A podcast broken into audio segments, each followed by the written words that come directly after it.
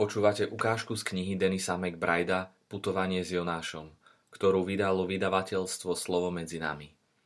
Knihu si za cenu 5,70 môžete objednať na e-mailovej adrese slovo-smn.sk Jonáš odpovedá na Božie volanie. Ninive bolo veľké mesto pred Bohom. Tri dní trvala cesta cezeň. Jonáš začal prechádzať mestom v prvý deň a volal – ešte 40 dní a Ninive bude rozvrátené. Ninive sa v našom príbehu už tretíkrát opisuje ako veľké mesto. To, že cesta cezeň trvala 3 dní, je zrejme trochu zveličené. Písateľ chce pravdepodobne zdôrazniť skôr dôležitosť mesta, než jeho veľkosť. V tom čase malo Ninive rozlohu okolo 7 štvorcových kilometrov. Mesto chránili hradby a 15 veľkých brán. V odkrytých rozvalinách Kujuníku sa našlo množstvo pozostatkov palácov a chrámov. Nálezisko Nebi Yunus označuje tradičnú hrobku proroka Jonáša. Mesto chránili hradby a 15 veľkých brán. V odkrytých rozvalinách Kujuníku sa našlo množstvo pozostatkov palácov a chrámov. Nálezisko Nebi Yunus označuje tradičnú hrobku proroka Jonáša – tu však v júli 2014 vyhodil do povetria Islamský štát. Prepracovaný systém 18 kanálov, privádzajúcich vodu z kopcov do Ninive a niekoľko skvele skonštruovaných akvaduktov objavili vo vzdialenosti asi 65 km od mesta. Na celom území mesta žilo asi 150 tisíc obyvateľov, čo z neho robí najväčšie mesto starovekého sveta. Brány asýrskych miest bývali často chránené mohutnými skalnými sochami v tváre okrydlených zvierat zvyčajne s telom bíkov alebo levov a s hlavou bradatého muža. Známe ako Lamasu, ochranné božstva, mali chrániť meské brány proti démonickým silám a zaisťovať ochranu každému, kto prichádza aj odchádza. Niektoré exempláre týchto sôch, v súčasnosti umiestnených v Louvre, nepochybne boli prvou vecou, ktorú Jonáš zbadal, keď sa približoval k Ninive.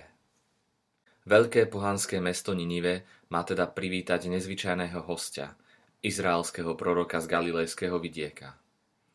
Jonášova cesta sa končí. Podľa pánovho slova prišiel na miesto určenia.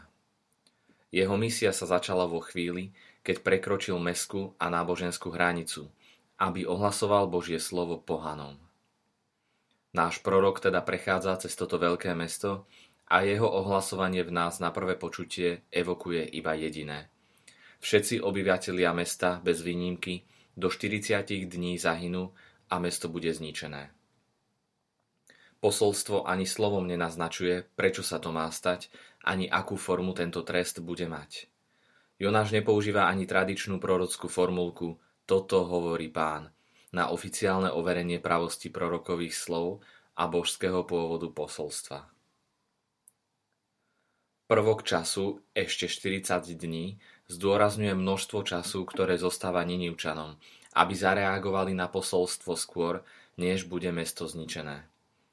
Číslo 40 v biblickom ponímaní zvyčajne naznačuje čas, ktorý po útrapách vedie k obnoveniu, oživeniu. 40 rokov napríklad putoval vyvolený ľud púšťou, kým neprišiel do zasľúbenej zeme. Za Noémových čias voda pokryla zem za 40 dní. Mojžiš zotrval na vrchu s Bohom 40 dní. Ezechiel mal 40 dní niesť hriech Judovho domu. 40 dní dal Boh aj Ninivčanom, no nepochybne to bola zároveň aj skúška pre samotného proroka Jonáša. V jeho posolstve síce nebadať žiadnu dvojzmyselnosť ani nejaký podtón, no zjavne tam je. Kevin Youngblood to vysvetľuje takto.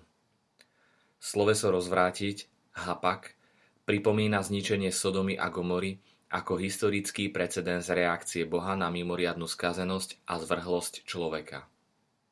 V tomto kontexte jasne naznačuje možnosť úplného zničenia, vyhladenia – to isté sloveso však má aj iný zmysel – zmeniť, zreformovať, čo otvára možnosť alternatívnej interpretácie. 40 dní, kým sa Ninive neobnoví. V tomto prípade možno Jonášovo posolstvo obsahuje dva významy. Podobne ako 40-dňový rámec aj toto sloveso, naznačujúce zničenie Ninive, môže predstavovať dve veci. Buď fyzické zničenie, rozvrátenie mesta, alebo obnovu správania sa obyvateľov na základe morálnej revolúcie, morálneho prevratu.